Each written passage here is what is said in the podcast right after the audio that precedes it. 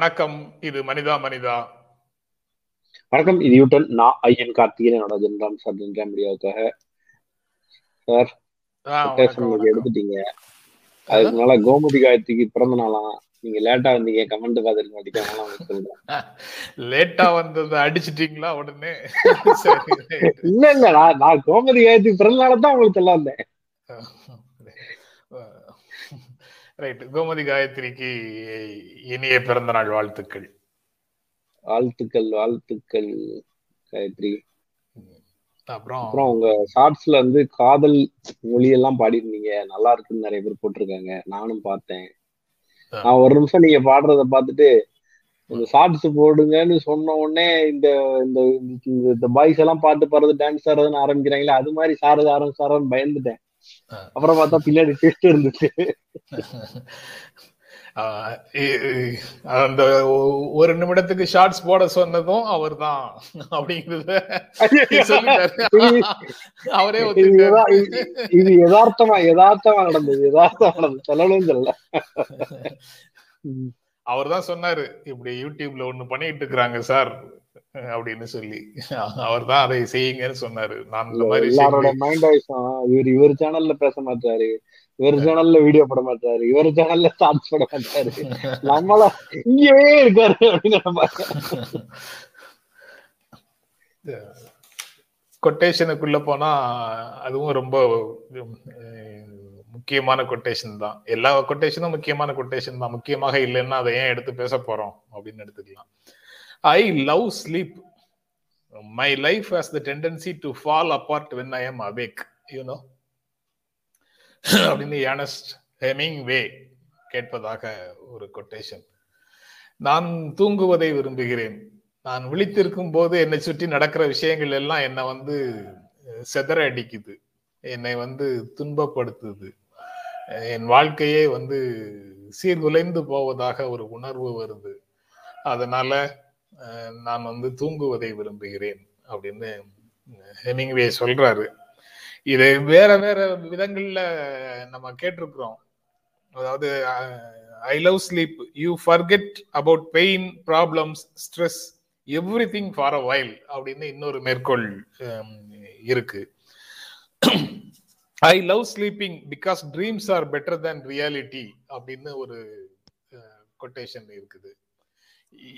இது எல்லாத்தையும் விட தமிழ்நாட்டில் எண் அறுபதுகளில் ஒரு பாட்டு எண்பதுகளில் ஒரு பாட்டு இரண்டு பாடல்கள் வந்து ரொம்ப ரொம்ப முக்கியமானது இந்த கொட்டேஷனோட தொடர்புடையதாக எனக்கு தோணுதுன்னு நினைக்கிறேன். அறுபதுகளில் வந்த பாட்டு அந்த செல்வர்கள் இல்லத்தில் சீராட்டும் பிள்ளைக்கு பொன்வண்ண கிண்ணத்தில் பால் கஞ்சி கண்ணீர் உப்பிட்டு காவிரி நீரிட்டு கலையங்கள் ஆடுது சோரின்றி. கண்ணுரங்கு கண்ணுரங்கு பொன்னுலகம் கண்ணில் காணும் வரை. கண்ணுரங்கு கண்ணுரங்குன்னு கண்ணதாசன் நினைக்கிறேன். கண்ணதாசன் பாடல். பூஞ்சிட்டு கன்னங்கள் அப்படிங்கிற பாடல் என்ற வார்த்தைகளோட தொடங்குற ஒரு பாடல். அந்த சமயத்துல எல்லாம் வந்து ஏழைக்கும் பணக்காரனுக்கும் இடையில இவ்வளவு பெரிய இடைவெளி இருக்குது. தொழிலாளருக்கும் முதலாளிகளுக்கும் இடையில இவ்வளவு பெரிய இடைவெளி இருக்குது. இந்த அநியாயத்தை சீர் செய்வதற்காக குழந்தையை வந்து போராட தூண்டாமல் ஒரு தொழிலாளி எப்படி தொழிலாளி வீட்டுல எப்படி அவர்களை கண்ணுரங்கு அப்படின்னு பாடலாம். அதெல்லாம் அப்படியே நடக்கட்டும். அதையெல்லாம் மாற்ற வேண்டாம். நீ படுத்து தூங்கு அப்படின்னு சொல்வதை போல இருக்கிறது அப்படின்னு எல்லாம் விமர்சனங்கள் வந்ததாக நான் அறிந்தேன். அதற்கு பிறகு தண்ணீர் தண்ணீர் திரைப்படத்துல வைரமுத்து எழுதிய பாடல் அதுக்கும் இதே மாதிரியான வி- விமர்சனம் வந்தது. அதாவது ஆத்தா அழுத கண்ணீர் ஆறாக பெருகி வந்து தொட்டில் நனைக்கும் வரை உன் தூக்கம் கலைக்கும் வரை கண்ணான கண்மகனே கண்ணுரங்கு சூரியனே அப்படின்னு அந்த பாடல் வருகிறது. அது இந்த பாடலை போன்றது ஒரு பாடல் தான் அதுவும் தாலாட்டு பாடல் தான் அது. தாலாட்டு பாடல்ல வந்து பொங்கி எழு மகனே பொறுத்தது போதும் தான் சொல்லுவாங்க. கண்ணுரங்குன்னு தான் சொல்லுவாங்க. ஆனா அங்கேயும் வந்து ஆத்தாவை ஆத்தா அழுது கண்ணீர் ஆறாக பெருகி வந்து தொட்டில் நனைக்கும் வரை உன் தூக்கம் கலைக்கும் வரை அவ்வளவு தூரம் ஆத்தாவை அள வைக்கக்கூடிய ஒரு சூழல் ஒரு கிராமத்துல இருக்கும்போது அந்த சூழலை மாற்றுவதற்காக போராடச் சொல்லாமல் ஏன் தூங்க சொல்கிறார் அம்மா? அப்படின்னு விமர்சனங்கள் வந்தது. அதாவது ஒரே விஷயத்த ஒவ்வொருவர் ஒவ்வொரு விதமாக பார்க்கிறோம். பார்வைகள்ல பெரிதாக பிழை எதுவும் இல்லை. ஆனா பார்வைகள் வேறுபடுகின்றனங்கிறத இப்படி சின்ன சின்ன விஷயங்கள் ஒவ்வொன்றும் நமக்கு சொல்லிட்டே இருக்குது. ஓ தூங்குறத விரும்புகிறேன். நான் தூங்கும் போது நிம்மதியாக இருக்கிறேன். வெளியில் முழிச்சு பார்த்தா என் வாழ்க்கையே சீர்குலைந்து போவது தெரியுது. என் முகத்தில் இருக்கக்கூடிய சிரிப்பு காணாமல் போயிடுது. என்னுடைய இயல்பான நிலைமைகள் சீர்கெட்டு போயிடுது. தேவையில்லாம உடம்புல ரத்தம் கொதிக்குது.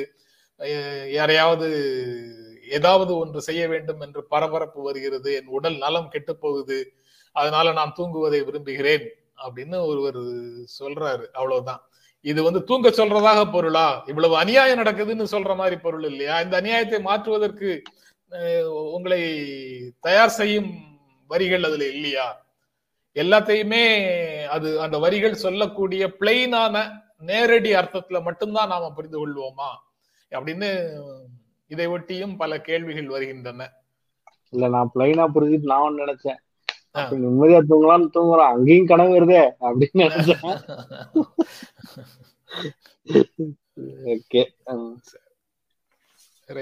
அதாவது சமூகத்தை பற்றி கவலை கொள்கிற ஆட்களுக்கு நல்ல தூக்கம் வருவதில்லை அப்படின்லாம் நினைக்கிறேன். நம்ம வந்து ஓவரா திங்க் பண்ணோம்னா ஆரம்ப காலத்துல உங்ககிட்டலாம் பேசும்போதெல்லாம் நான் அடிக்கடி சொல்லிக்கிட்டு இருந்தேன். அதுக்கு அடுத்து வந்து அதெல்லாம் குறைச்சிட்டேன் சமூக அக்கறை இல்லாம மாறிட்டார் ஐயன்னு நினைக்கிறேன். இப்போ உங்களுக்கு சேர்க்கை வேற சரியில்லை. சுத்தமாக நீங்க மாறி போயிருவீங்க சரிங்க சார். இந்த இதுக்கு போயிடலாம். தொடர் குண்டு வெடிப்பு வழக்கு. நான்கு தீவிரவாதிகளுக்கு தூக்கு. அவர் வந்து மோடியுடைய இதுல தொடர் குண்டு வெடிப்பு செய்தவர்கள் அப்படின்ற தகவல் வருது. அப்புறம் தீபாவளி அன்று இரண்டு மணி நேரம் பட்டாசு வெடிக்கலாம். அதுவும் பசுமை பட்டாசா தான் வெடிக்கணும்னு தமிழ்நாடு அரசு அறிவிச்சிருக்கு. இது வந்து உச்ச நீதிமன்ற தீர்ப்பின் வழியில் அறிவித்திருக்கிறது. தமிழ்நாடு அரசு வந்து ஆன்டி ஹிந்துவாக அறிவித்தது என்று ஒரு அறிக்கை வருவதற்கு முன்பு அந்த தகவலை சரியான தகவலை சொல்றது நமக்கு ஒரு நியாயம் டிஸ்கிளைமரோட ஆமா ஆமா. நூத்தி பத்து எல்லை போராட்ட தியாகிகளுக்கு தலா ஒரு லட்சம் பொற்கிளி அப்படின்னு தமிழ்நாடு அறிவிச்சிருந்தது. அதை வழங்கியிருக்கிறாங்கன்றதும் தெரிய வருது அப்புறம் வந்து புதிதாக தொள்ளாயிரத்தி தொண்ணூறு பேருக்கு கொரோனா அப்படின்ற செய்தி. நமக்கு வந்து முன்னாடியே சொன்னோம் ஆயிரத்தை விட குறைய இருக்கிறது அப்படின்னு. ஆயிரத்தையும் விட குறைஞ்சிருச்சுன்ற நல்ல செய்தி வந்திருக்கு. இப்ப இது வந்து கொரோனா போயிடுச்சுல அப்படின்ற மூடு வந்து இன்னமும் வரக்கூடிய நாட்கள் ரொம்ப நெருக்கத்துல இருக்கலாம். ஆனா அந்த நேரத்தை பயன்படுத்திட்டு நாம ரொம்ப கிளவரா நம்மளை வந்து அடுத்த அலைக்கு தயார்படுத்துவது தடுப்பூசியை போடுவது மாஸ்க் ஒழுங்கா போடுறது இது மாதிரியான விஷயங்களை செய்ய வேண்டியது இருக்கு. அதை முற்று முதலாக கை கழுவிட்டோம் அப்படின்னா பேக் டு பெவிலியன் மாதிரி மறுபடியும் முதல்ல இருந்தான்ற மாதிரி சிக்கல்களுக்குள்ள போயிடக்கூடாது. ஊபியில் காங்கிரஸ் ஆட்சி அமைந்தால் பெண்களுக்கு கேஸ் சிலிண்டர் பஸ் பயணம் இலவசம் அப்படின்னு பிரியங்கா அறிவிச்சிருக்கிறாங்க. இதுக்கு இடையில அகிலேஷ் யாதவ் நான் போட்டியிடவில்லை அப்படின்னு சொல்லியிருக்காரு. நான் உடனே அந்த செய்தியை ரொம்ப ஆர்வமா படிச்சேன். இதனடா புது டெஸ்டா இருக்கு யூபியில அப்படின்ட்டு. உள்ள போய் படிச்சா ஒருவேளை கட்சியை போட்டியில போலன்னு. இல்ல கட்சி போட்டியிடுது நான் தான் போட்டியிடல ஆனா அதையும் கட்சி முடிவு எடுக்கும் அப்படின்னு போட்டிருக்காரு. கட்சி மட்டும் இல்ல. கடந்த முறை அவர் முதலமைச்சராக இருக்கும்போது கூட போட்டியிடவில்லை. மேலவை வழியாக எம்எல்சி ஆகி முதலமைச்சராக தான் இருந்தாரு அப்படின்னு நினைக்கிறேன். இப்ப நாடாளுமன்ற உறுப்பினராக இருக்கிறார். அதாவது அதிகாரத்தின் படிக்கட்டுகளை மிதிக்க மாட்டேன். அப்படின்னு சொல்லி ஒதுங்கி இருந்து கட்சிக்கு மட்டும் வழிகாட்டுறேங்கிற மாதிரி எல்லாம் அவர் சொல்லல. அவருடைய குடும்பத்துல எல்லாருமே வந்து அரசியலுக்குள்ள இருக்கிறாங்க. அதிகார படிக்கட்டு படிக்கட்டுகள்ல நடந்து கொண்டோ அமர்ந்து கொண்டோ தான் இருக்கிறாங்க. இருந்தாங்க. எல்லாம் தான். சார் இந்த விவேக் ஒரு படத்துல சொல்லுவாப்ல லெப்ட்ல கைய காட்டுறோம் ரைட்ல இண்டிகேட்டர் போடணும். நம்ம ஸ்ட்ரைட்டா போயிட்டே அது மாதிரி போய்கிட்டு இருக்காருன்னு நினைக்கிறேன். நூறு நாள் வேலை திட்டம் ஆயிரத்தி நூத்தி எழுபத்தி எட்டு கோடி ரூபாய் நிலுவைத் தொகை இருக்கு. அதை கொடுங்கன்னு முதல்வர் வந்து கடிதம் எழுதியிருக்கிறாரு. தமிழ்நாடு முதல்வர் ஸ்டாலின் அவர்கள். அதே நேரத்துல ஒடிசா முதல்வரும் நூறு நாள் வேலை திட்டத்துக்கு ஃபண்டை கொடுங்கன்ற கேள்வியை எழுப்பியிருக்கிறாரு. ஆக நூறு நாள் வேலை திட்டத்திற்கு ஃபண்டு இல்லை அப்படின்னு தி ஹிந்து செய்தி வெளியிடுகிறது. அதற்கு பின்னால் இல்லை அந்த அந்த நேரத்தில் நாங்கள் சரியாக வழங்கிவிடுவோம் அப்படின்ற மாதிரி ஒன்றிய அரசு பதில் சொல்லுது. ஆனா அதற்கு பின்னால தொடர்ந்து நூறு நாள் வேலை திட்டத்திற்கான நிதியை கோருகிறார்கள் எல்லா மாநில முதல்வர்களும். ஒவ்வொன்றா தொடங்கி இருக்கிறாங்கன்ற செய்தி ராகுல்குடி நூறு நாள் வேலை திட்டத்துல இன்னொரு செய்தியும் வந்தது நேற்று பார்த்துருந்தோம். அது வந்து ஜாதி ரீதியாக சேலரி போடுறாங்க. மிச்ச ஆட்களுக்கு போடுறது இல்லைன்னு. இது எல்லா சிக்கலும் என்ன சொல்லுதுன்னா நூறு நாள் வேலை திட்டத்திற்கான ஃபண்டு இல்லைன்றத மிக தெளிவாக சொல்லுகிறது. அதை வந்து ஒன்றிய அரசு சரி செய்ய வேண்டிய இடத்தில் இருக்கிறது அப்படின்றத பார்க்கலாம். என்ன சொன்னீங்க? எனக்கு சரியா காது கேட்கல. சரி செய்ய வேண்டியதுன்னு சரி செய்ய செய்ய வேண்டிய வேண்டியதுன்னு தானே சொன்னீங்க? ரீ தானே ஆமா சொன்னீங்க ஆமா ஏன் சார்? சரி செய்ய வேண்டிய இடத்துல இருக்குது. இந்த திட்டத்துக்கு பணம் கொடுக்காம திட்டத்தையே க்ளோஸ் பண்றதுக்கு சரி செய்ய வேண்டிய இடத்துல இருக்குதுன்னு சொல்றீங்களோன்னு எனக்கு ஒரு சந்தேகம் வந்துருச்சு. அது ஏற்கனவே நடக்குதா? அப்படி சொல்ல தெரியலையே. அதுதான். அங்கங்க அந்த நூறு நாள் வேலை திட்டத்துக்கு எதிராக பேசக்கூடிய மக்கள் உருவாகிட்டே இருக்காங்கல்ல. அம்பானிகளை மன்னித்து விடுகிறார்கள் அதானிகளை மன்னித்து விடுகிறார்கள். கொரோனா காலத்துல கூட பணக்காரராகிய பலரை மன்னிச்சிடுறாங்க. ஒரு பெர்சன்ட் ஆட்கள் நாட்டுடைய 75% சதவீத சம்பாத்தியத்தை சம்பாதிக்கிறார்கள்னு சொன்னா அதை பொறுத்துக்கிறாங்க. ஏழை அப்பாவிக்கு அறவயிறு கஞ்சிக்கு ஏற்பாடு பண்ணா அதுக்கு கோவம் வருது. இதுக்கு வந்து இந்த சூசைட் ஆவரேஜ்ல பார்த்தா விவசாய கூலிகளின் தற்கொலை அதிகரிக்குது. விவசாய முதலாளிகளுடைய அஹ், தற்கொலை குறைந்திருக்கிறது. அவர்கள் குறைஞ்சது சந்தோஷம். விவசாயியாக இருந்து அவர்கள் ஒரு முதலாளியாக இருந்து அவர்களுடைய தற்கொலை குறைவதுங்கிறது ரொம்ப சந்தோஷம். ஆனா விவசாய கூலிகளுடைய தற்கொலை உயர்கிற நேரத்தில் நூறு நாள் வேலை திட்டம் அவர்கள் வயிற்றுக்கு எவ்வளவு பெரிய உதவியாக இருந்திருக்கும்ன்ற கேள்வி வருது. அந்த நேரத்துல இந்த திட்டத்தை கைவிடுவதுன்றது எவ்வளவு மோசமானதுன்னு இருக்கு. ஏன்ட ஒரு ஸ்ட்ராட்டஜிக்ஸ் இருக்கு. நூறு நாள் வேலை திட்டத்திற்கு பின்னால வருடா வருடம் விவசாய தற்கொலை குறைந்திருக்குன்ற ஸ்ட்ராட்டஜிக்ஸ் இருக்கு. அப்ப இது எல்லாத்தையும் கணக்கு பண்ணி பார்க்க வேண்டிய ஒரு சூழல் இருக்கு. இதை தட்டையாக புரிந்து கொண்டு பேசுபவர்களை பற்றி நேரத்தை வீணடிக்காம நம்ம அடுத்த செய்தி வர்த்தக சிலிண்டர் விலை இரண்டாயிரத்தி நூத்தி முப்பத்தி மூணு ரூபா. வெரி குட் வர்த்தக சிலிண்டர் அப்படின்னா நம்ம வந்து ஏதாவது ஒரு ஹோட்டல்ல போய் சிலிண்டர் வாங்குறாங்க அல்லது வேறு கமர்ஷியல் பர்பஸுக்கு வாங்குற சிலிண்டரோட விலை வந்து ரெண்டாயிரத்தி நூத்தி முப்பத்தி மூணு ரூபா. அது நீங்க நீங்க சொல்றதுக்கு முன்னால அனீஃப் வந்து அந்த செய்திய பகிர்ந்துகிட்டார். Commercial gas rate increase yesterday also அப்படின்னு. அதாவது வந்து ஒரு நாடு வளரலாம். ஆனா இவ்வளவு வளரக்கூடாது. இன்னும் பயங்கரமான வளர்ச்சியா இருக்கு. ஆறாயிரம் கோடி ரூபாய் நகைக்கடன் ரத்து அப்படின்னு தமிழ்நாடு அரசு அறிவிச்சிருக்கு. அது நிறைய புரோட்டோகால் சொல்லியிருக்காங்க. அரசு ஊழியராக இருக்கக்கூடாது. ஐந்து பவுனுக்கு மேல வந்து நகையை அடகு விட்டவர்களாக இருக்கக்கூடாது. மல்டிபிள் பேங்க்ஸ்ல அது மாதிரி நிறைய ஒரு புரோட்டோகால் சொல்லியிருக்காங்க. எது எப்படியோ ஆறாயிரம் கோடி ரூபாய் நகைக்கடனை ரத்து பண்றாங்க. முழுமையாக பண்ணலையே அப்படின்ற ஒரு கேள்வி ஒரு பக்கம் வரலாம். ஆனா அதுல நிறைய முறைகேடு நடந்திருக்கு. கோடிக்கணக்கான ரூபாய் கடன் வாங்கியிருக்கிறார்கள். தவறான ஆதார எண்ணை கொடுத்திருக்கிறார்கள். நகையே இல்லாமல் நகைக்கடன் பெறப்பட்டிருக்கிறது. போன்ற மோசடிகள் எல்லாம் இதுக்குள்ள இருக்கிற நேரத்தில் சரியான பயனாளிகளுக்கு கொண்டு போய் சேர்க்கிற முயற்சியை சரிதான்னு எனக்கு தோணுது. சென்னை தீநகர் நீங்க சொல்றீங்கல்ல நான் விவாதத்துக்காக அல்லது மாற்று கருத்துக்காக இல்ல இல்ல உங்களுக்கு மாற்று கருத்து இருக்குன்னு. தெரிஞ்சுதான் நான் வந்து எனக்கு தோணுதுன்னு சொன்னேன்.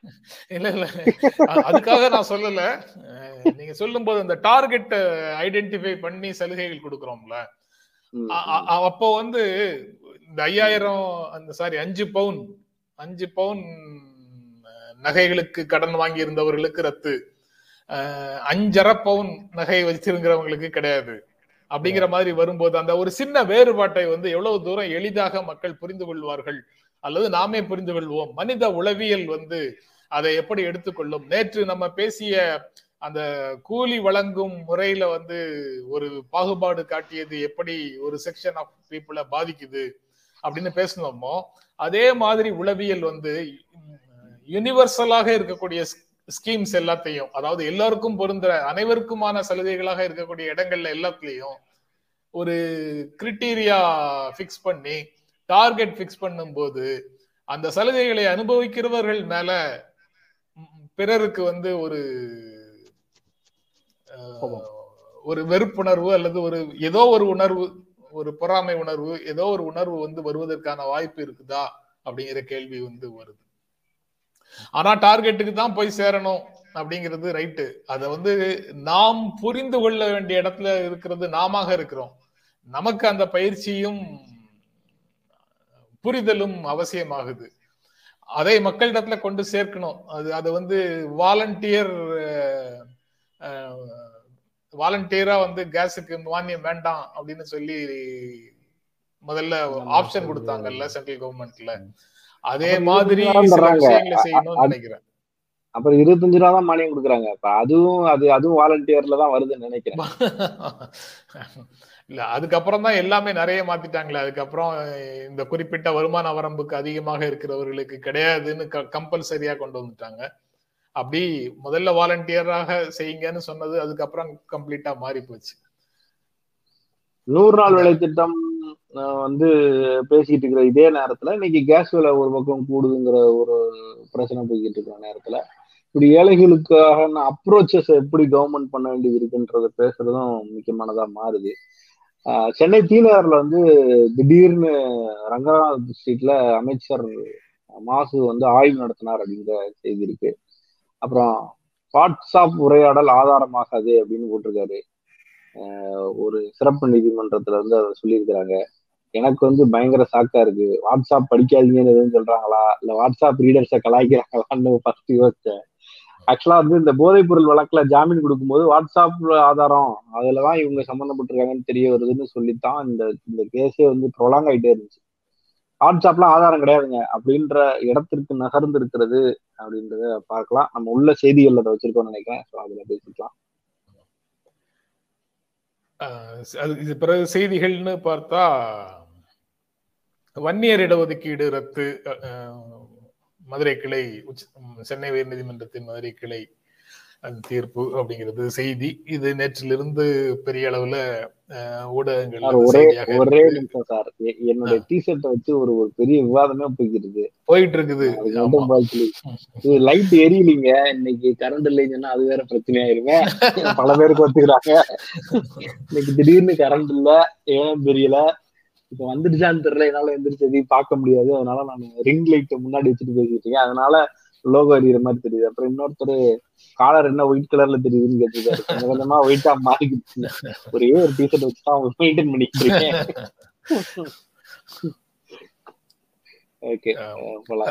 நீங்க வந்து வன்னியர் இடஒதுக்கீடு ரத்து அப்படிங்கறத வந்து ஏற்கனவே அது இடஒதுக்கீடு கொண்டு வரும் போதே அது அது குறித்த மாற்று கருத்துக்களை நாம இங்க வந்து பேசியிருக்கிறோம். அது வந்து வன்னியர்களுக்கான உள் ஒதுக்கீடு அவசியமா அவசியம் இல்லையாங்கிறது ஒரு முக்கியமான விவாதமாக இருந்தாலும் கூட அது தேர்தல் நேரத்துல தேர்தல் உத்தியாக வந்துச்சு. பாட்டாளி மக்கள் கட்சியும் அதிமுகவும் சேர்ந்து தேர்தலை ஹைஜாக் பண்றதுக்கு முயற்சி பண்ணாங்க. அதுக்கு தென்பகுதியில எதிர்ப்புகள் வந்தது. அப்புறம் வழக்கு விசாரணை எல்லாம் முடிஞ்சு இப்போது தீர்ப்பு வந்திருக்குது. இடையில வந்து ஆட்சி மாற்றம் வந்தும் அதே இடஒதுக்கீடு வந்து திரும்பவும் கொண்டு வரப்பட்டது. இவ்வளவுக்கு பிறகும் வந்து இப்போ கணக்கெடுக்காமல் சரியாக எண்ணிக்கையை உறுதி செய்யாமல் நீங்க இடஒதுக்கீடு வழங்க முடியாது அப்படின்னு உள்ஒதுக்கீடு எல்லாம் வழங்க முடியாது அப்படின்னு சொல்லியிருக்கிறாங்க. இரண்டு விஷயங்கள் அதுல தோணுது. ஒண்ணு வந்து இதே போல முற்பட்ட வகுப்பினர் எத்தனை பேருங்கிற எந்த விதமான ஸ்டாட்டிஸ்டிக்ஸும் இல்லாம அவர்களுக்கு வந்து பத்து சதவீதம் இடஒதுக்கீடு கொடுத்ததையும் உச்ச நீதிமன்றம் ரத்து செய்யும் அப்படின்னு ஒரு எதிர்பார்ப்பு வருது. அதுக்கப்புறம் அரசமைப்பு சட்டப்படி இடஒதுக்கீடு குறித்து தன்னிச்சையாக மாநில அரசுகள் முடிவெடுக்க முடியாதுன்னு ஒரு சென்டென்ஸ் வந்து இன்னைக்கு நம்ம இந்த செய்தியை போட்டிருந்த இடத்துல படிச்சேன். அதுதான் வந்து கொஞ்சம் அது வந்து கொஞ்சம் எல்லாத்தையும் தள்ளி விட்டுட்டு அதுதான் ரொம்ப முக்கியமான விஷயமாக ஆனா இன்னைக்கு வந்து விவாதத்துல அது போகாது. எல்லாரும் வந்து சிரிக்கிறாங்க. நான் படிக்கும்போது யோசிச்சேன் நீங்க அதை கரெக்டா எடுத்துட்டீங்க.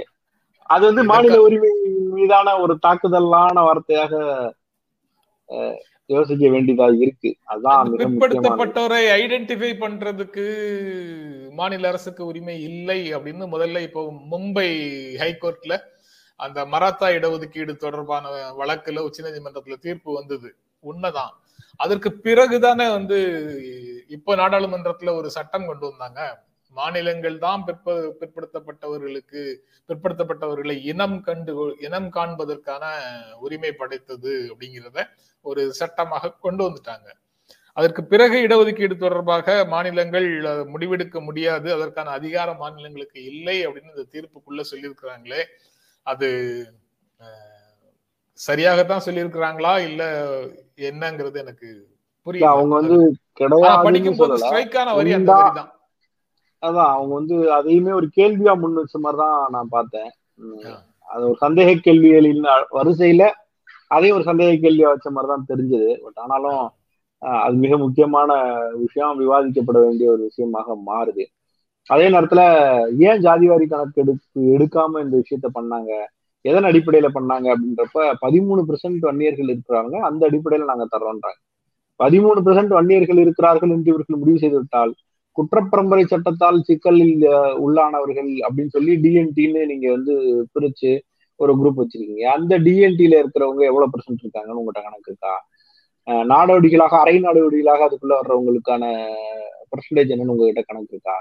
அதுல இருக்கிற வேறு பல ஜாதிகளுக்கு கணக்கு இருக்கா? அதோட முக்கியமாக அந்த தீர்ப்புல வந்து இன்னொன்னு குறிப்பிட்டிருக்கிறாங்க.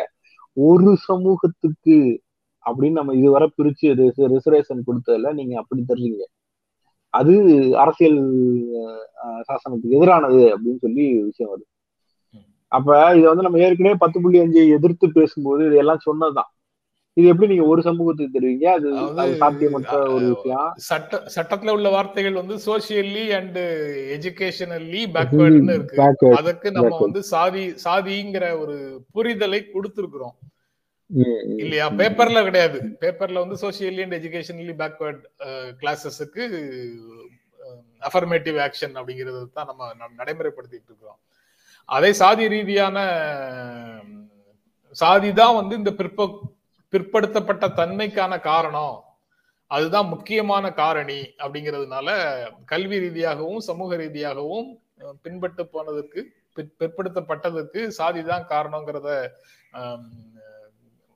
ஏற்றுக்கொண்டுதான் வந்து இடஒதுக்கீடு போன்ற விஷயங்களை நடைமுறைப்படுத்துறோம். ஆனால் சாதிங்கிறத வந்து சட்ட வார்த்தைகள்ல சொல்லல. சட்டத்துக்குள்ள வார்த்தைகள்ல சொல்லல. ஆனா இந்த இந்த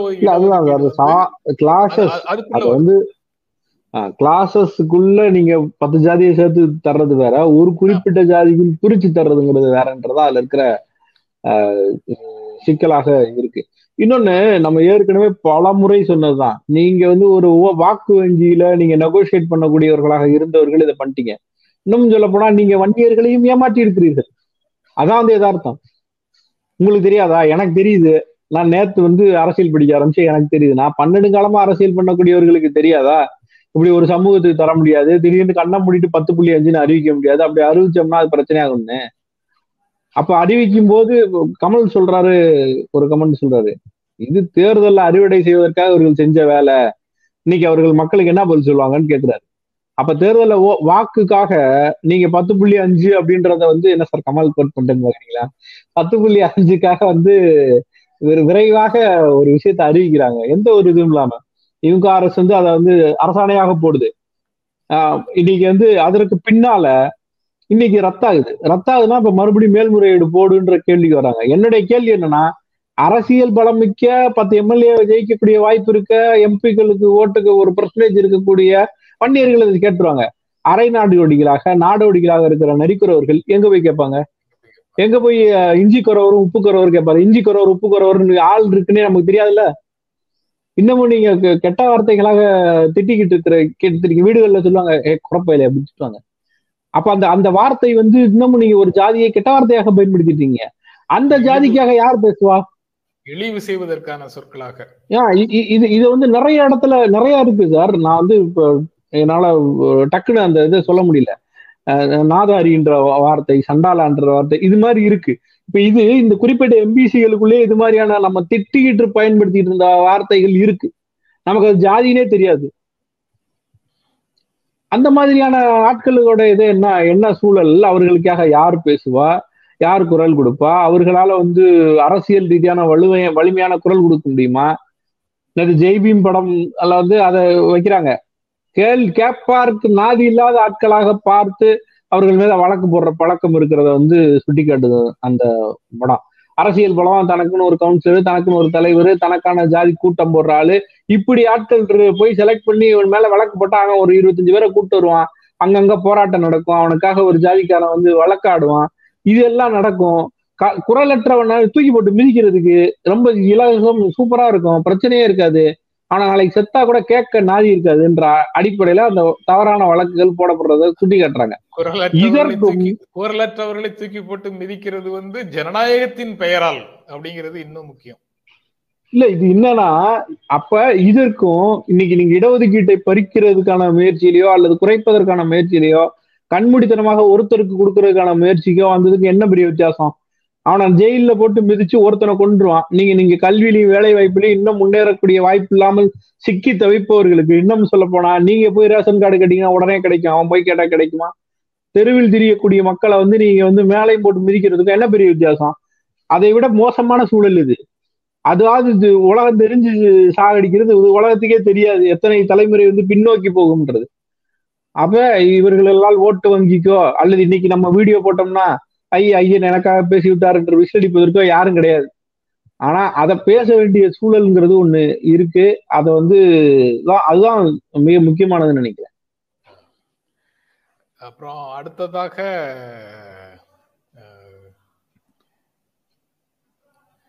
ஜிஎஸ்டி வசூல் குவிக்கும் ஒன்றியம் தவிக்கும் மாநிலங்கள் அப்படின்னு செய்தி போட்டு தலைப்பு நம்ம நம்ம போட்டிருக்கிறோம் இங்க. ஜிஎஸ்டி வசூல் வந்து இந்த அக்டோபர் மாசத்துல கடந்த அக்டோபர் கடந்தனா இப்போ இந்த முடிந்த அக்டோபர் மாசத்துல ஜிஎஸ்டி வசூல் ஒன்னு புள்ளி முப்ப மூணு லட்சம் கோடியாக ஒன்னு புள்ளி மூணு லட்சம் கோடியாக உயர்ந்திருக்கிறது.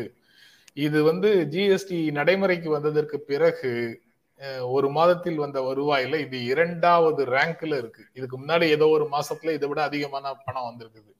மேபி இதற்கு முந்தைய அதற்கு முந்தைய அதாவது இந்த கொரோனாவுக்கு முந்தைய காலத்துல ஒரு தீபாவளியாக இருக்கலாம். எனக்கு ஒரு இன்னசென்ட் டவுட் சார் இது செஸ்ஸை விட அதிகமா இருக்கா? செஸ்ஸை விட கம்மியா இருக்கா? குறைவா தானே இருக்கு. இது இது ஒரு மாசம். ஆமா அது வந்து ஜாஸ்தியா ஒரு வருடத்துள்ளது நினைக்கிறேன். இது இல்ல செஸ் பத்தி ஒண்ணு சொல்லணும் சார் செஸ் பத்தி ஒண்ணு சொல்லணும். செஸ் என்னன்னு பாத்தீங்கன்னா பொதுவா இப்ப ஜிஎஸ்டி வரி வசூலிக்கிறாங்கன்னா ஸ்டேட் கவர்மெண்ட் பாதி சென்ட்ரல் கவர்மெண்ட் இது ஒன்றிய அரசுக்கு பாதின்ற மாதிரியான ஒரு விஷயம் இருக்கு. ஆனா ஒரு விஷயம் நீங்க சொல்ற பாதி என்ற சொல்லுக்கு ஐம்பது பெர்சென்ட் அங்க ஐம்பது பெர்சென்ட் இங்க என்பது பொருள் அல்ல. அப்படித்தானே? இல்ல அப்படிதான் நினைக்கிறேன் மோஸ்டா பிரிவு அப்படிதான் நினைக்கிறேன் ஜிஎஸ்டி இது ஜிஎஸ்டி இல்லையா? ஆ ஜிஎஸ்டி தான் சொன்னேன். சரி. அதுக்கு அடுத்து என்னன்னா இதுல மிக முக்கியமானதாக இருக்கக்கூடியது என்னன்னா செஸ்ல வந்து அப்படி தரத்தவே இல்லை. நீங்க ஒரு திட்டத்தை அறிவிச்சு அக்ரிகல்ச்சர் செஸ்ன்னு பாத்தீங்கன்னா அதற்கு மட்டும்தான் பயன்படுத்தணும்னு அதை வந்து ஒன்றிய அரசே வச்சுக்கலாம். அப்ப நீங்க மாநிலத்திடமிருந்து வசூலிப்பதை மாநிலத்துக்கு சரியாக பகிர்ந்தளிக்காமல் நீங்களே பயன்படுத்திக்கலாம். அதை அந்த திட்டத்துக்கு மட்டும்தான் பயன்படுத்தணும்ன்றது அப்படித்தான் பயன்படுத்துறாங்களான்ற கேள்வியும் அடுத்த பக்கம் வந்தது அப்ப இது இது எல்லாத்தையும் பேச வேண்டியது இருக்கு. இதுக்கு இடையில ஜிஎஸ்டிக்குள்ள வந்து ஏற்கனவே வசூல் சாதனையில் இருக்கிற ஜிஎஸ்டில பெட்ரோலையும் கொண்டு போய் சேருன்றாங்க. அப்ப வரி விதிக்கிற உரிமை மொத்தமாக பெட்ரோல் டீசலையும் கொண்டு போய் கொடுத்தா முடிஞ்சிடும் கேஸ் சிலிண்டர் ஜிஎஸ்டிக்குள்ள இருக்கு. ஆனா அது ரெண்டாயிரம் ரூபாய்க்கு மேல போயிருச்சு தொள்ளாயிரம் ரூபாய்க்கு மேல போயிருச்சு. ஜிஎஸ்டிக்குள்ள வந்தா விலை குறைஞ்சிருன்னு சொல்றாங்க. பெட்ரோல் டீசல்ல போனா வரி போடுகிற உரிமையே பெரிய வரி போடுகிற உரிமையை மாநிலம் மீண்டும் இழக்குமே தவிர அந்த ரூபா குறையுமான்றது தெரியாது. நீங்க அப்புறம் வசூல் சாதனைன்னு இன்னொரு பதிவு பத்திரிகை செய்தி வேணா வரலாம். இந்த செய்திக்குள்ள ஒரு இன்னொரு செய்தி. தொடர்ந்து நான்காவது மாதமாக ஒரு லட்சம் கோடிக்கும் மேல இந்த வரு வருவாய் வந்திருக்கிறது ஜிஎஸ்டி வரி அப்படின்ற செய்தி ஒண்ணு இருக்கு. தொடர்ந்து நாலு மாசமாக ஒரு லட்சத்துக்கு மேல ஒரு லட்சம் கோடிக்கு மேல அப்படின்னு அவங்க சொல்றாங்க. அதுக்கப்புறம் வாட் டஸ் இட் ஷோ அப்படிங்கிறதுக்கும் ஒரு கருத்து வருது. கொரோனா பருவலால பாதிக்கப்பட்ட பொருளாதாரம் மீண்டு வருவதை இந்த ஜிஎஸ்டி வசூல் சுட்டி காட்டுகிறது அதாவது எல்லாம் சரியாயிடுச்சு. மீண்டு வருகிறது பொருளாதாரம். அதனால இனிமேல் எதை பற்றியும் கவலைப்பட வேண்டியதில்லை. வரி ஏய்ப்புகளை கட்டுப்படுத்துவதற்காக அரசு எடுத்த நடவடிக்கைகள் பலனளிக்க தொடங்கிவிட்டன. அதனாலதான் இந்த மாதிரி ஒரு நிலை வந்திருக்கிறது. அதாவது இவ்வளவு வசூல் ஆயிருக்குது அப்படின்றாங்க. இது தீபாவளி அது பொருளாதாரம் மீண்டு இருக்கிறதுனா தொழில் கொஞ்சம் கொஞ்சம் நடந்துட்டு இருக்கு அப்படிங்கிறது ரைட் ஓகே ஆனா கொரோனாவும் கொரோனாவுக்கு முந்தைய பொருளாதார சரிவும் ஏற்படுத்திய பாதிப்புகளில் இருந்து நாம் முழுமையாக மீட்பதற்கு இன்னும் எவ்வளவு காலம் ஆகும் அப்படிங்கிற எச்சரிக்கை உணர்வையும் நாம கொண்டிருக்க வேண்டும் தானே. அது அது அது அந்த விஷயத்த வந்து அப்படி கீழே டவுன் பண்ணிட்டு everything all is fine அப்படின்னு சொல்ற மாதிரியான ஒரு டோனுக்குள்ள அரசு போக முடியுமா? அப்படிங்கிற கேள்வி வந்து அதுல வருது. அது போக இது எல்லாம் பெட்ரோல் செஸ்ல வந்து அவங்களுக்கு எழுபத்தொன்பது பெர்சன்ட் அதிகமாக வசூலாச்சு அப்படின்னு நேற்று ஒரு செய்தி படித்தோம் இன்றைக்கு ஜிஎஸ்டி வசூலில் வந்து செகண்ட் லார்ஜஸ்ட் கலெக்ஷன் அப்படின்னு ஒரு செய்தி படிக்கிறோம்.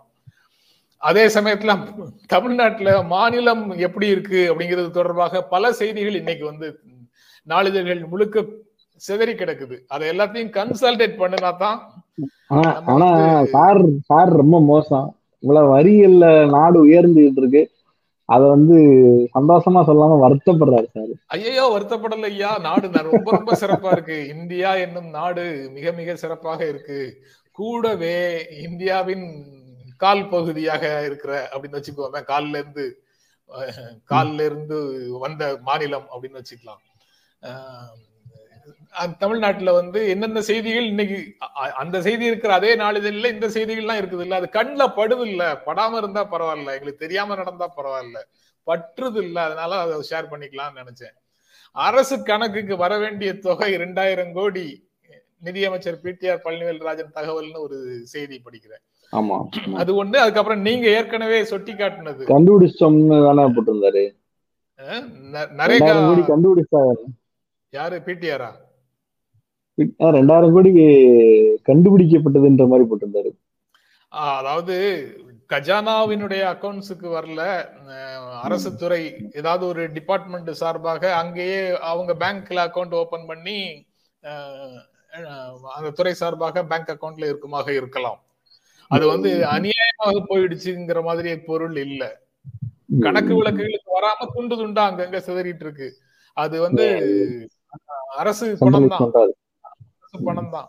இது எல்லாமே வந்தா தானே நாங்க திட்டமிடுவதற்கு வசதியாக இருக்கும்.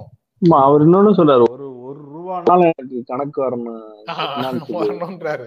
அதுக்கப்புறம் நிதிகளை வந்து அதாவது சப்சிடி மாதிரி அல்லது பெனிஃபிட்ஸ் அரசு கொடுக்கக்கூடிய நலத்திட்ட உதவிகளை மனிதர்கள் நம்ம மக்களுக்கு வந்து டிரான்ஸ்பர் பண்றதுக்கு அவர்களுடைய கணக்குக்கு போடுறதுக்கு ஒரு பேமெண்ட் பேங்க் ஒண்ணு தொடங்குவதற்கு முயற்சி செய்கிறோம். தமிழ்நாடு அரசு அதை ஒரு பேமெண்ட் பேங்க் தொடங்குறதுக்கு முயற்சி பண்ணுது. இப்போ எல்லாம் பிடிஆர் பற்றி செய்தியே வர்றது இல்ல அவர் ட்வீட்டை பெருசா போடுறது இல்ல அதனால சார் இன்னைக்கு இந்த செய்தியில உற்சாகமாயிட்டாரு நம்புறோம் ஐயா. பிடிஆர் அவ்வளவு செய்திகள் வந்து பிடிஆர் பேசியிருக்கக்கூடிய செய்திகள் செய்தியாளர் சந்திப்புல பேசியிருக்கக்கூடிய செய்திகள் வந்து அவ்வளவு முக்கியமானதாக இருக்கு. நாங்க வந்து அரசுக்கு சொந்தமான பல விஷயங்களை வந்து உற்சாகமாக விற்று கொண்டிருக்கும் போது ஒரு மாநிலத்தில் இருக்கக்கூடிய அரசு வந்து புதிதாக அரசே ஒரு வங்கியை உருவாக்குவதற்கு முயற்சி செய்கிறது. அதற்காக லைசன்ஸ் உட்பட்ட சில விஷயங்களுக்காக நாங்க பேசிட்டு இருக்கிறோம் முயற்சிகள் நடந்துட்டு இருக்குது அப்படின்னு சொல்றாரு. அது ஒரு பெரிய வேறுபாட்டை என் கண்ணு முன்னாடி கொண்டு வந்து காட்டுது.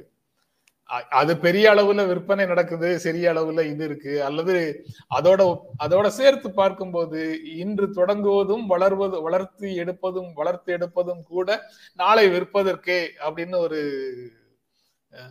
கோட்பாட்டுக்குள்ளேயே நம்ம போகலாம். பட் அதெல்லாம் இப்ப தொடங்கும் போதே அதெல்லாம் தேவையில்லை. அவர் வந்து பேமெண்ட் பேங்க் ஒன்ன வந்து அரசு தொடங்குறதுக்கான முயற்சியில இருக்கிறோம்னு சொல்றாரு. அதுக்கு பிறகு உங்களுக்கு அவருடைய பொருளாதார கொள்கை மேல நிறைய கேள்வி இருக்குங்க சார்? இருக்கு. அதுதான் இப்ப அடுத்தாப்புல நான் முதல்ல உங்ககிட்ட சொன்னேன் அதுக்கப்புறம் அடுத்ததும் இருக்கு. பொருளாதார பார்வையில சிக்கல்கள் அதாவது வேறுபாடு இருக்கக்கூடிய இடங்கள் இருக்கு. சரியான விஷயங்களும் இருக்கு அப்படிங்கறத தான் சொல்றாரு. அவரு இன்னொரு விஷயம் முக்கியமான விஷயம் சொல்லியிருக்காரு. அரசுக்கு ஆலோசனை சொல்கின்ற பொருளாதார விஷயங்கள்ல அரசுக்கு ஆலோசனை செல்கின்ற சர்வதேச அறிஞர்கள் நிரம்பிய அந்த பொருளாதார ஆலோசனை குழு மாநில அரசு வந்து பெட்ரோல் விலையை குறைப்பதற்காக அவங்களுடைய வேட்டில இருந்து வரியை குறைச்சு கொள்வது வந்து சரியான அணுகுமுறை இல்லை என்று சொல்லி இருக்கிறது அப்படிங்கறத அவர் சொல்றாரு. இத நம்ம வந்து மனிதா மனிதால பல பல முறை பேசியிருக்கிறோம். மாநிலம் வரி குறைக்கட்டும் மாநிலம் வரி குறைக்கட்டும்னு சொல்லும் போதெல்லாம் பேசியிருக்கிறோம். மாநிலம் குறைக்க வேண்டியது அவசியம் இல்லை. அங்க செஸ்ல குறைக்க சொல்லுங்க அப்படின்னு தான் சொல்லியிருக்கிறோம். ஆனா தேர்தல் வாக்குறுதியில நாங்களும் குறைப்போம்னு சொன்னாங்க. குறைக்க குறைக்கிறதுக்கு அவங்க குறைச்சாங்கங்கிறது நடந்த விஷயம். அன்கண்ட்ரோலா போகுது. இது வந்து மிகப்பெரிய இன்ஃபிளேஷனை வந்து ஷூட் அப் பண்றதுக்கான வாய்ப்பு இருக்கு. நீங்க நீங்க மாநிலத்துல குறைக்கிறேன்னு சொன்னீங்கல்ல அப்புறம் ஏன் குறைக்கல? அப்படின்னு தான் கேட்போம் நாங்க.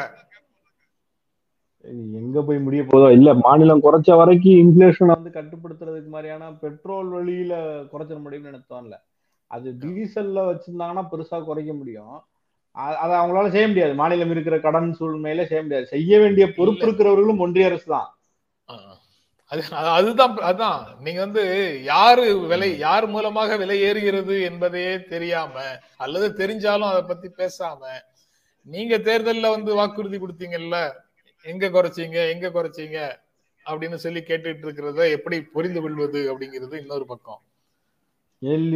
கேமரா எங்க பக்கம் திருப்பாத? லைட்ட திருப்பாத? லைட்ட திருப்பாத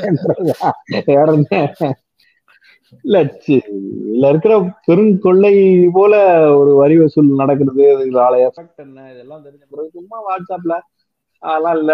ஏன் தெரியுமா? எண்ணெய் பத்திரங்கள் என்ன தெரியுமா? அது என்ன தெரியுமா? இது என்ன தெரியுமா? இதனால நாட்டுக்கு என்ன நடந்து தெரியுமா? கொரோனா ஊசி வாங்கினார் தெரியுமா?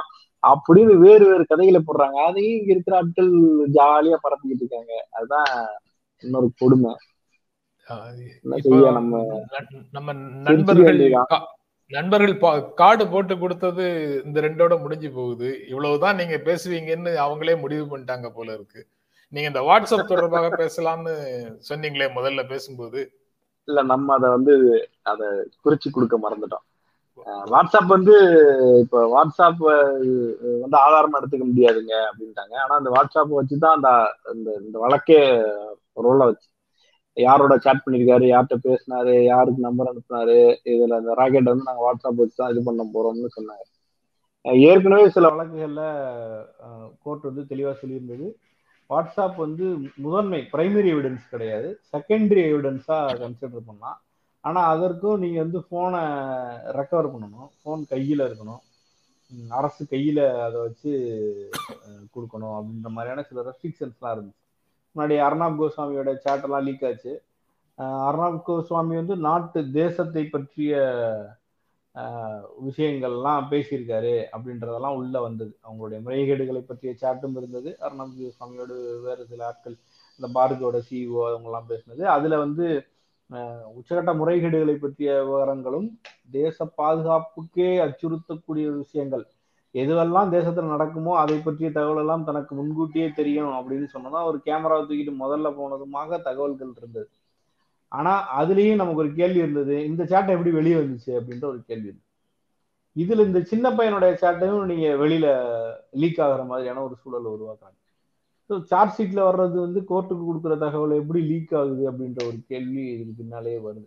ஸோ செகண்டரி எவிடன்ஸாக மட்டுமே பார்க்கக்கூடிய வாட்ஸ்அப்பை பிரைமரி எவிடன்ஸை போல கருதி இதை வந்து ரொம்ப இந்த வழக்கை பெரிதாக்க வேண்டும் அப்படின்னு சொல்லுகிறதுல என்ன அர்த்தம்னு தெரியல. அப்ப போதைப் பொருள் வழக்கு பயன்படுத்தியவர்கள் மீது இவ்வளவு தூரம் போனா ராக்கெட்டை கண்டுபிடிச்சாங்களா? அப்படின்ற கேள்வி இருக்கு. இதை வந்து மொத்தமாக விற்பனைகிற செய்கிற ஆள் பிடிபட்டிருக்கிறாரா இதுவரை? அதை நோக்கிய ஏதாவது ஒரு ஒரு பெரிய நகர்வு நடந்திருக்கிறதா? ஒரு ஒரு ஐம்பது கோடிக்கு சேல்ஸ் பண்ற ஒருத்தர் பிடிச்சிட்டோம் நூறு கோடிக்கு சேல்ஸ் பண்றோன்ற ஒரு இடத்துக்கு நகர்ந்துருக்குதா வழக்கு. நான் பார்த்தா இல்லை. அந்த சின்ன பையன் அவர்களோடு யாரோட பகிர்ந்துட்டாங்கன்ற இதுக்குள்ளேயே இந்த விளையாட்டு போய்கிட்டு இருக்கு. இப்ப அதுக்கு ஒரு முற்றுப்புள்ளி வைப்பதை போல வாட்ஸ்அப் வந்து ஆதாரமாகாதுன்னு ஒரு புள்ளிய வைக்கிறாங்க. இது வேறு வேறு வழக்குகளை பற்றியும் நமக்கு யோசனை வருது. அப்ப வாட்ஸ்அப்ல இருக்கிற சேட்டை வந்து எந்த அளவுக்கு அது ஆதாரமாக பார்க்கப்படுகிறது அதை சீரியஸா எடுத்துக்கிடுவாங்களான்ற வேறு வேறு கேள்விகளும் வந்துகிட்டு இருக்கு. சார் ஒருவர் ஏதாவது பேசுனா பேசினதை விட அமைதியாக இருப்பதே சிறந்தது அப்படிங்கிற சூழல் இருக்குமானால் அவர் பேசாமல் இருப்பதே நல்லது அப்படின்னு ஒரு கொட்டேஷனை காலையில Kumar போட்டிருக்கிறாரு captain if one has to say is not better than silence இல்ல இது சொல்லிட்டு கமெண்ட் சொல்ல மாட்டீங்க ஆமா. கரெக்டா சொல்லிட்டு கரெக்டா சொல்லிட்டீங்களே.